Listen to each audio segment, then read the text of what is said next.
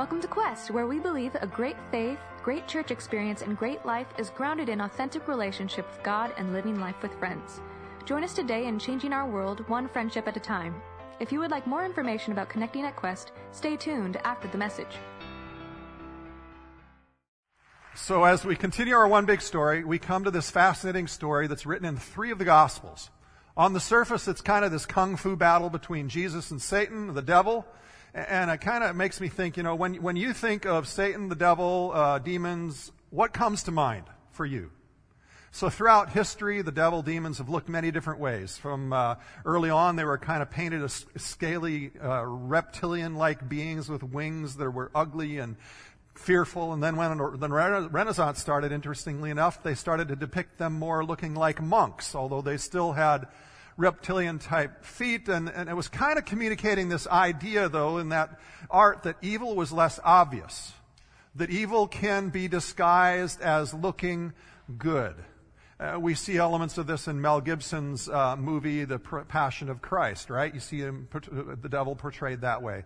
As you moved out of the Renaissance into the early modern era of history, demons became less evil, grotesque, like, uh, like a little bit more like angels, no claws, no scales, or anything like that. And and then in our more modern day, cartoons made uh, him into an evil looking character clothed in red with horns and a tail and a pitchfork and a Halloween character. And can you believe that my pastor parents let me dress up as a little red devil for a Halloween contest growing up?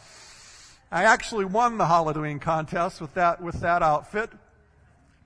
Every generation envisions devils and angels in their own imagination. The Bible itself is rather vague on actual physical descriptions of angels and demons. The Bible's not actually trying to tell us what these creatures look like. Rather, it's actually focused on teaching us how evil works in reality and the fact that evil is a reality. One of the problems with so many ways demons have been artistically depicted throughout history is that it's made people, especially in our modern period in which we live today, dismiss it as kind of hocus pocus or superstition. It's kind of uh, ditch the whole concept of personal evil as a reality is often what happens. But the Bible's message is clear. The story of Jesus that we're looking at today is clear. There is supernatural, personal evil power at work in our world that exacerbates human selfishness and human sin. So Jesus' temptation in the wilderness is the only story included in the Gospels where Jesus was completely alone. There was no one there to record the events or to relate the events to anybody else, which begs the question, why is this story in the Gospels? What is it about this story that Jesus thought it was so important that he wanted his disciples to know it, so he told them and had them write it down so all of us know this story. Uh, even this story itself is a little bit vague on describing Satan, which again should communicate something to us. The Bible's purpose, whether it is this story or elsewhere, isn't to tell us all about the devil so that we know everything about him. Rather, the Bible's purpose is to tell us what God is doing about evil in our world.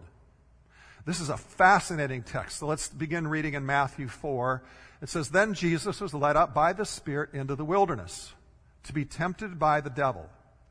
Now, often we talk solely about this as the temptation of Jesus. Our English word tempt, though, is actually kind of limited compared to the Greek word. The Greek word actually carries a really strong sense of the idea of testing. So, so think about it. We don't actually say, I was tempted to do something good today, do we? I mean, let's say you saw, you decided to do something nice for a friend. You don't say, I was tempted to be kind, right? No, we use the word temptation to refer to when we do something wrong or evil. A more accurate word to describe what this, what we're reading today, is the testing of Jesus rather than the temptation of Jesus. Because testing communicates more clearly the intent of what's going on here.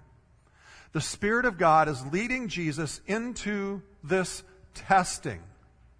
When we think of testing, what do we normally think of? Oh, some of us, it brings up panic attack memories from college and high school, right? We don't like to think about that. But the purpose of testing is what? It is to see what is inside of the person, right?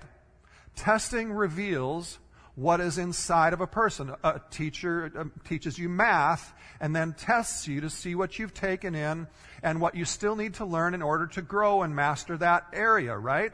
A coach teaches you skills and then puts you in drills or game situations that test what to see what is actually inside of you. So before we go further, let's put this text in context. Matthew is again, we talked about writing to, to the Jews, and, and, is, and is, the way he's writing in Matthew is it loosely follows along with the Exodus story in the Old Testament. The story of Jesus testing happens immediately out of the last story, which we talked about last week, which was Jesus' baptism. So Jesus is baptized, and remember what happens next? The text says, He saw the Spirit of God descending like a dove, coming to rest on him. And behold, a voice from heaven said, This is my beloved Son, with whom I am well pleased. So the Spirit of God comes from the Father and communicates this tremendous message of love, affirming the Son and his identity as his Son in a very public manner. And then the Spirit of God does something else. Then the Jesus was led by that same Spirit into the wilderness to be tempted by the devil. And we'll see in a moment explicitly in the first two temptations and as well in the third, the tests challenge Jesus' identity, revealing what's inside of him. So, what's the bottom line of why Jesus made sure this story was told to us? It's because Jesus understood, personally from his experience, that trusting God for our identity is at the core of facing and passing all of the tests of life. This is discipleship 101. This is the core, the heart of everything in being a follower of Jesus and growing as a follower of Jesus.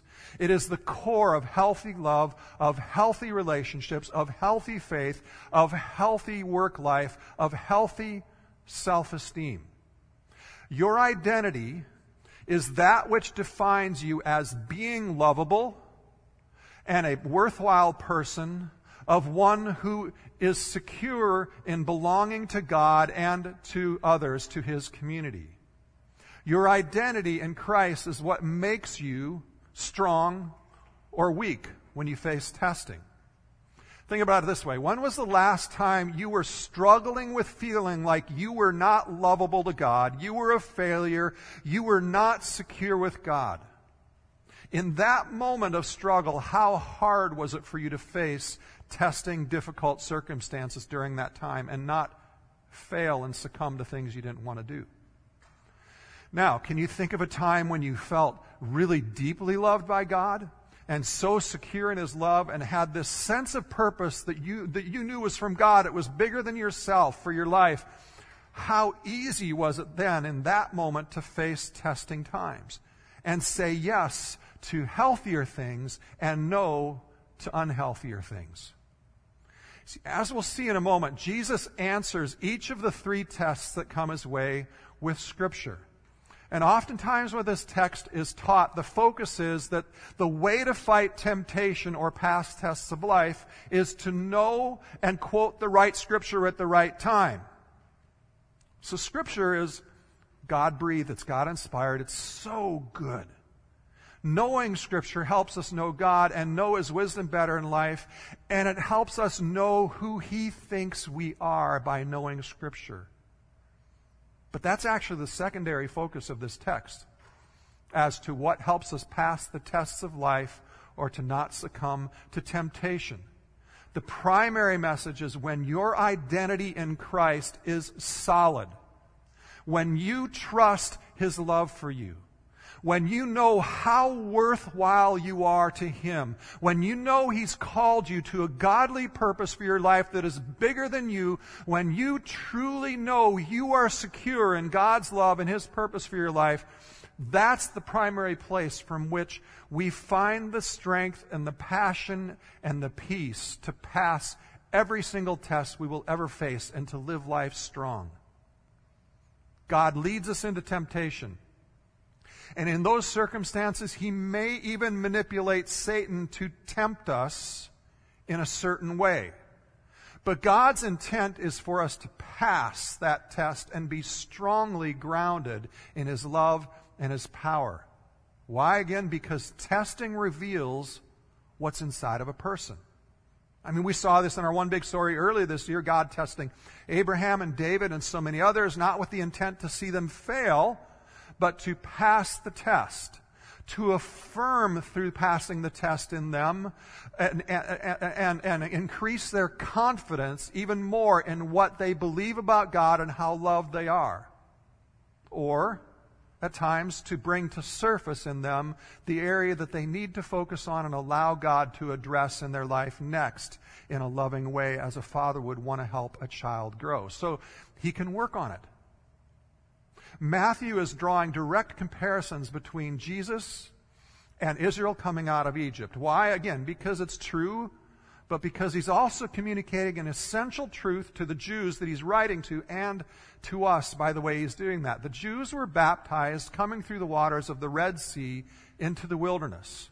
Where for them, because of their sin, instead of 40 days in the wilderness, they spent the next 40 years wandering in the wilderness. Jesus is baptized in the River Jordan, and instead of going into the promised land, Jesus is led by the Spirit and willingly goes into the desert to be tested for 40 days. Israel failed and spent 40 years. Jesus will spend 40 days and will not fail. See, Moses recounts Israel's wandering, wandering in the desert for 40 years in Deuteronomy 8, and in a moment, Jesus will actually quote from this same Deuteronomy 8 in passing this first test. Moses says, Know then in your heart that as a man disciplines his son, the Lord your God disciplines you, so that you shall keep the commandments of the Lord your God by walking in his ways and by fearing him. For the Lord your God is bringing you into a good land the test is to see how much we are like our Father God, the one in whose image we are made, the one who trains us, the one who loves us. And there is always a promise in the Lord with his discipline. His draining is to bring us into a good land. I mean, the one big story of the Bible is all about what God's doing for all of humanity to bring them into the goodness that He intended in creation before sin entered the world.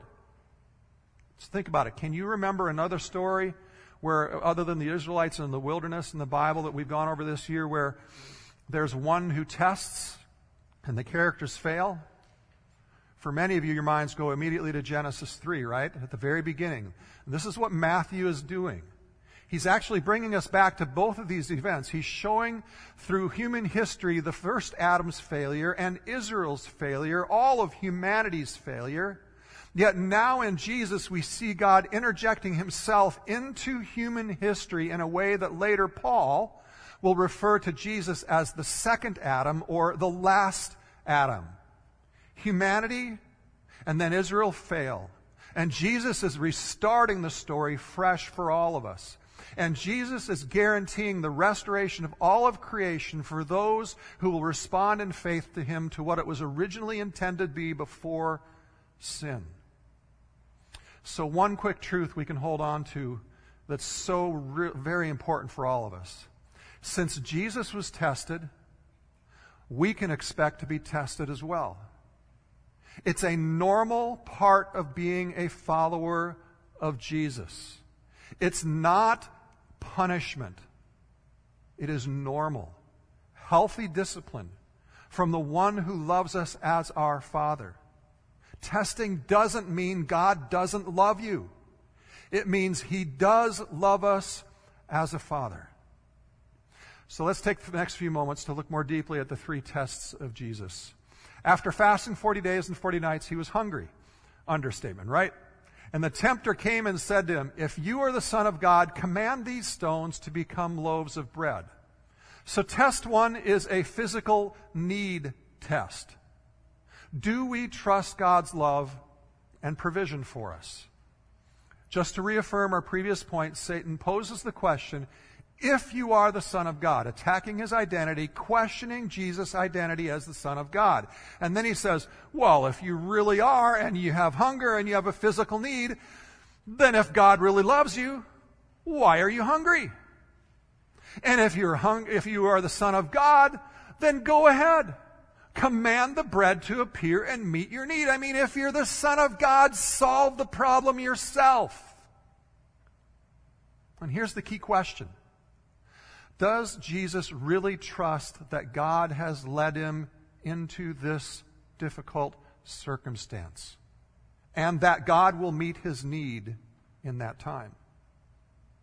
I'm not sure. Uh, it, it, it probably did. It, it, probably didn't feel like that, and like God was going to meet his need in those moments. I mean, probably he hadn't been. He'd been hungry for days. He was cold. He was shivering the, at night in the desert, and hot and dry, and and just parched and dehydrated during the day. I mean, think about his experience. It must have been miserable. And the test says the Spirit led him there.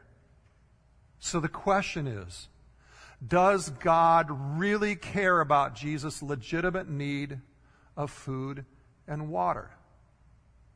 Jesus quotes Deuteronomy 8, where, in a minute, where we were a minute ago, saying, But he answered, It is written, Man shall not live by bread alone, but by every word that comes from the mouth of God.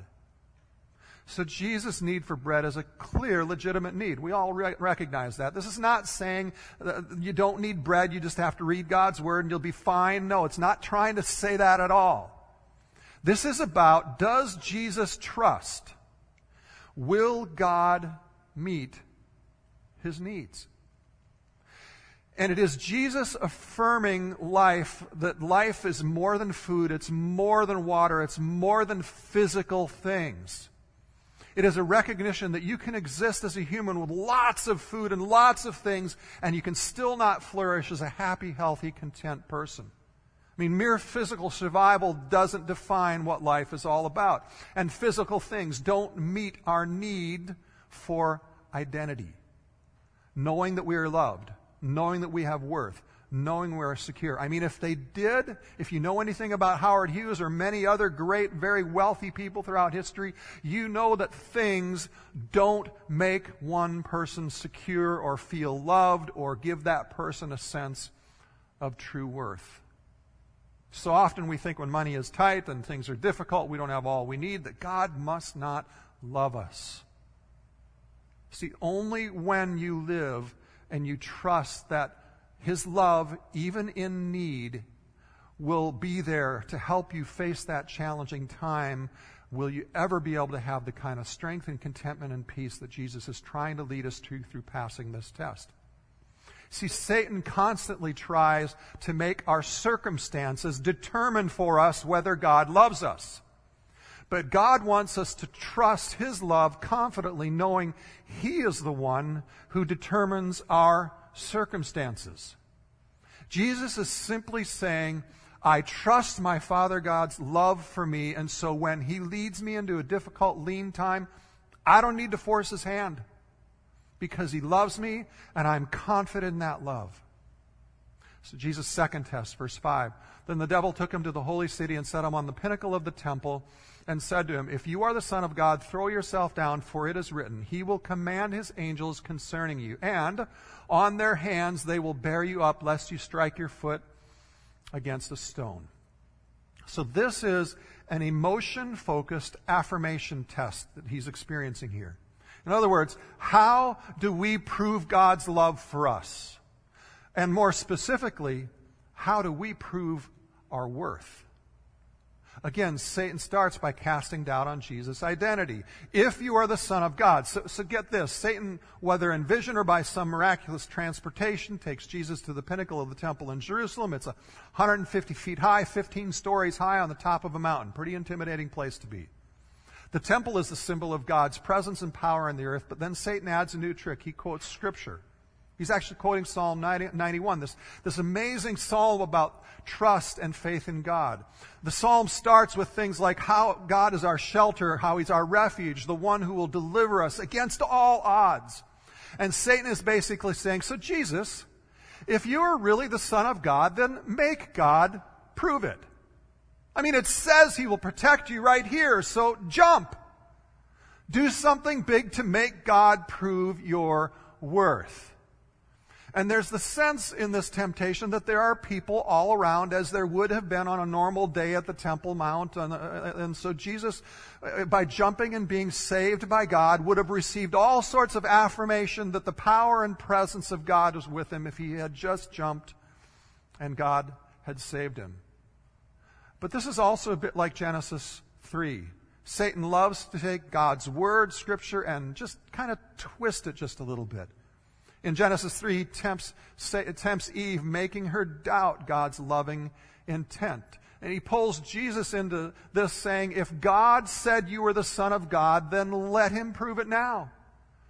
Pressing the same need for affirmation, for approval, for knowing God is really for you. And Satan here twists scripture to make it this formulaic prediction of health and wealth and prosperity and popularity and and Jesus quotes Deuteronomy 6 back saying, Again it is written, You shall not put the Lord your God to the test. So think about it this way. I've talked in the past uh, with really wealthy people who felt really used and betrayed by people who they didn't realize at the time were only friends for what they would do for them. Even if you don't see yourself as wealthy, many of you have had fair weather friends, we might call them, they're there for you as long as you give them what they want. And when you don't, they're gone. And that doesn't feel very good, does it? Doesn't feel good at all. God, even more so, wants genuine relationship. In fact, Jesus later on will describe that kind of relationship by referring to it as us being a friend to God. He doesn't want us to be uh, he doesn't want to be to us a vending machine God or a genie in the bottle kind of God. We follow God. We don't command God. He is our God, not the one that you, you rub and out, out he pops and he does what you ask him to do. He doesn't just want to be the sugar daddy. He wants to have a solid, committed love relationship with you. So he naturally tests us because he doesn't just want to be the one in your life that you call upon to do tricks to meet your needs. The third test. Again, the devil took him to a very high mountain and showed him all the kingdoms of the world and their glory, and he said to him, All these I will give you if you will fall down and worship me. Did you notice what changed here? Satan doesn't go directly at Jesus' sense of identity as saying, if you are the Son of God. That approach wasn't working. Satan knows, on the other hand, that Jesus is called to establish the kingdom of God in the earth. And with Jesus being 30 years now on the earth in the waiting, and, and then Jesus gets this affirmation from God not all that long ago at his baptism of who he is, and, and only then after that he's led into the wilderness for 40 days of fasting. I mean, one could easily think and feel like that affirmation went to seclusion and nothing is really going anywhere, and much less the fulfillment of God's call isn't really happening on my life right now. And, and Satan offers him the kingdoms of the world now if you will bow down and worship Him instead of God.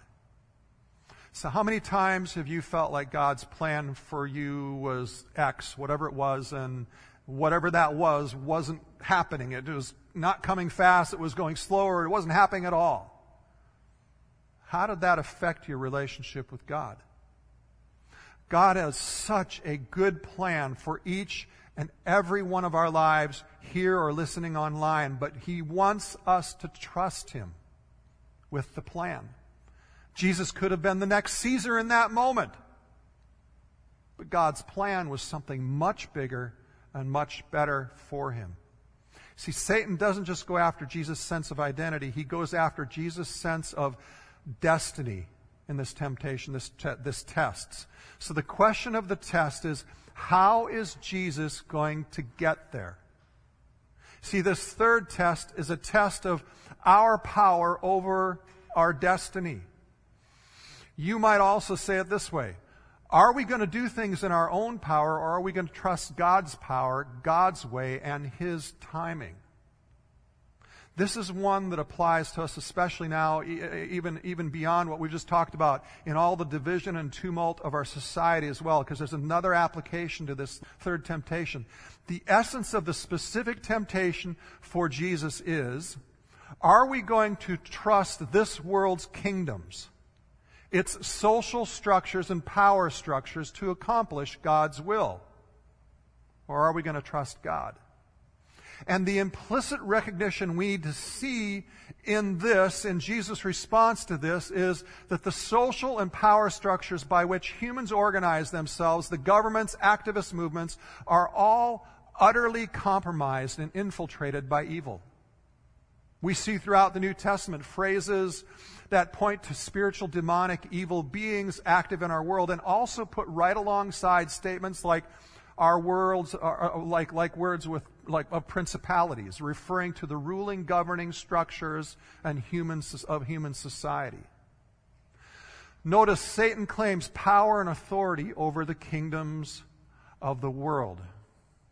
There's a reality there. Maybe many of us doubt that, but again, all you have to do is look at our enlightened modern 20th century to see that in our own enlightenment, we produce the bloodiest century in all of human history.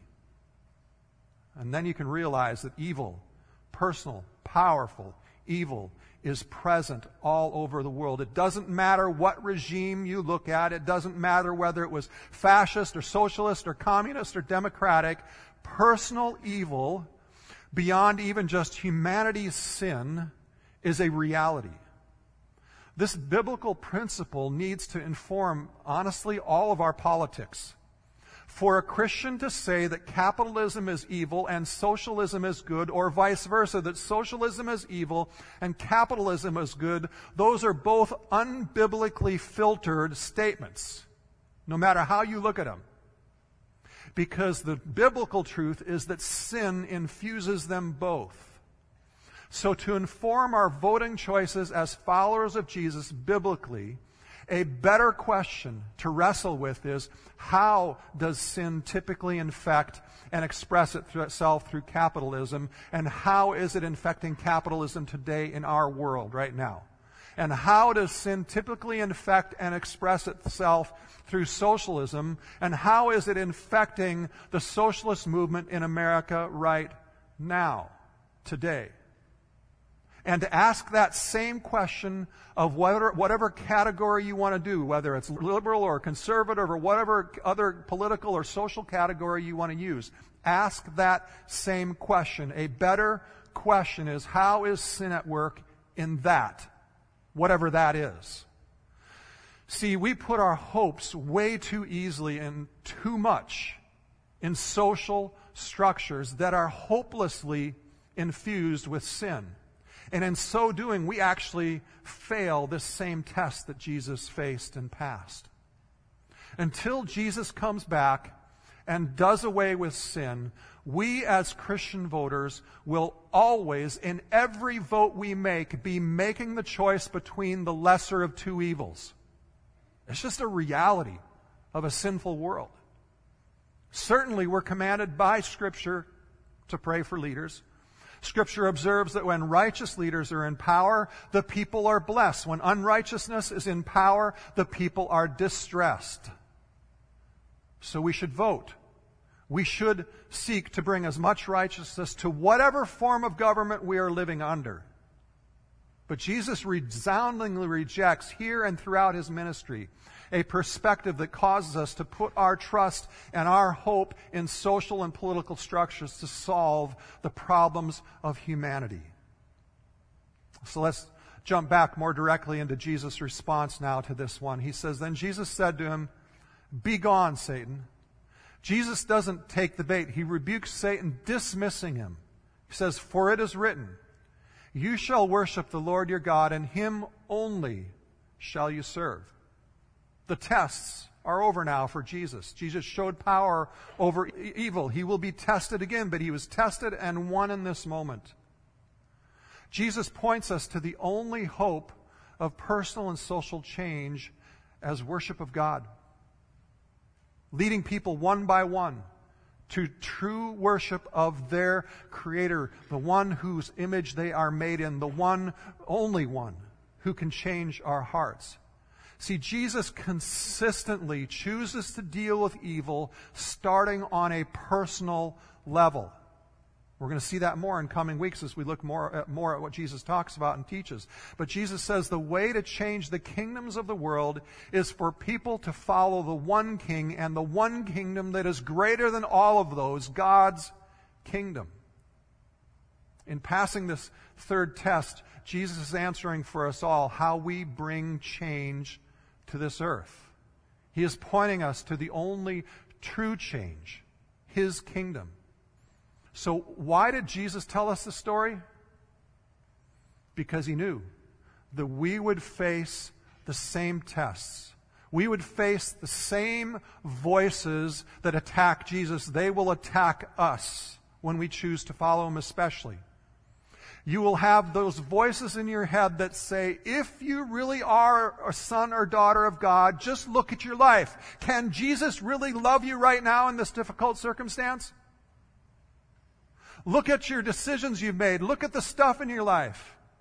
And you are honestly telling me you believe God loves you. We will hear those voices in our head. Do you recognize that voice for what it is when you hear it?